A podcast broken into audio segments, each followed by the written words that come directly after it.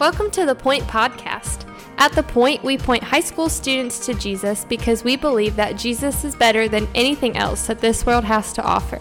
We hope that this podcast is an encouragement to you in your walk with Christ, but that it does not replace the time you're already spending with the Lord. Thanks so much for listening, and here's our awesome high school youth pastor, my husband, Justin Kinley. All right, guys, welcome back to another episode of the Point Podcast. If they're called episodes, I'm not sure. Um, glad to be back with you for another day. We are on Psalm 114 today. Um, and so, if you've been with us the last couple days, Psalm 111, Psalm 112, and Psalm 113 were all calls to worship. Um, the great theme was praise the Lord. Uh, it was the introduction of each verse or each uh, psalm. Praise the Lord. Well, today in Psalm 114, we're going to get a little bit of a shift from that, uh, a little bit of a change in the language that's used. Um, but really, the the psalm does well uh, again to call us to worship um, because it's it's explaining the the great power and authority. Um, that God possesses, and, and so as the people of God, we we worship Him um, in in his power and in his authority. And so, if you're ready, we're going to go to Psalm 114. And so, Psalm 114 begins when Israel went out from Egypt. So immediately we need to get our minds into the book of Exodus. We need to think back because that's where the text is taking us. We need to think back on when God brought his people, Israel, out of Egypt. Uh, think back about the 10 plagues. Think about how Moses and Aaron were called to lead the people, um, how they, they left and they crossed the Red Sea. Bring back all of that to your mind. Okay, so when Israel went out from Egypt, boom, that's our setting. That's where we're at the house of Jacob from a people of a strange language. So again, he's just explaining the, the background. The house of Jacob would be the people of Israel from a strange uh, people of a strange language, Egypt, Egyptian. They're they're coming out of Egypt. Judah became his sanctuary, Israel his dominion. So again, it, we're talking about the people leaving Egypt and coming into the promised land. Judah and Israel um, then became the, the two kingdoms. And so the language here is speaking of the land that, that was become. So Judah became his sanctuary and Israel his domain. The sea looked and fled. Jordan turned back. So again, we're brought back to this imagery of, of, of Exodus. The sea, being the Red Sea, looked and it fled. And before God, the sea split in fear of the Lord. Uh, Jordan turned back again when we when we come into the book of Judges, or I'm sorry, into the book of Joshua, where, where we see as the people are crossing the Jordan River, uh, the the great river, the sea is stopped, and they walk through on dry land. Um, again, this this authority that God has over His creation, the the authority that God has to command nature to bend to His will, is brought to our mind, is brought to our um, vision here.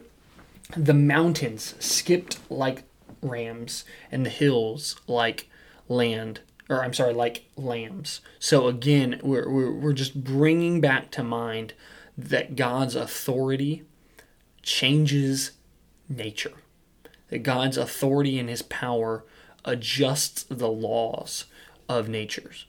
Okay? And so in verse 5, he says, What ails you, O sea, that you flee? O Jordan, that you turn back? What is causing these things to happen? What causes the sea to split? What causes the Jordan to stop in its place? What causes the mountains to skip like rams in verse 6? What causes the hills to jump like lambs? And then verse 7, we get our answer. Why does nature stop functioning as we see it? Why does the things that we think are true and the things that we think are supposed to happen, why do they stop happening like normal? Why does a river that constantly flows, why does it stop? Why does a massive sea that has no depth, why is it completely dry land? Why do mountains bow in the presence of God?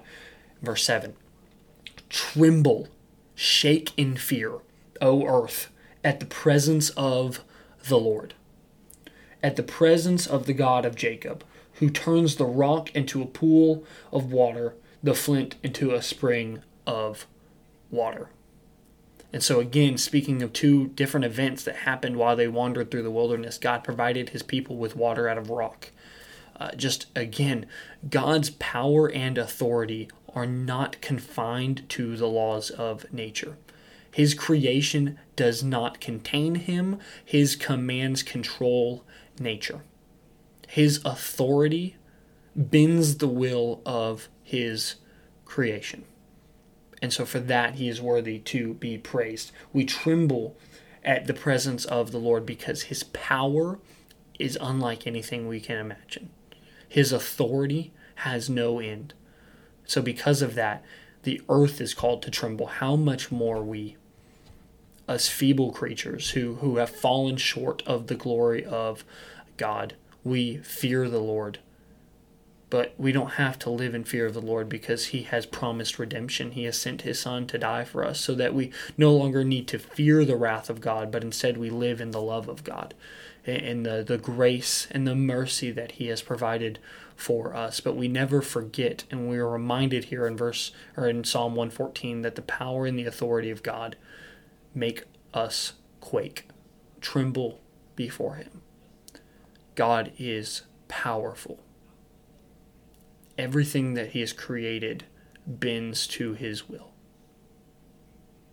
And so for that we praise him because we are no longer condemned under his wrath, but instead we have been called sons and daughters of God in Christ. And so we praise him for that. But we remember his authority, we remember his power. Thanks so much for listening. The Point is a ministry of First Baptist Church Indian Trail for high school students. We offer life groups every Sunday morning at 8, 9:30, and 11 o'clock, and we meet on Wednesday nights at 6:15. For more information, you can go to our church's website at fbcit.org.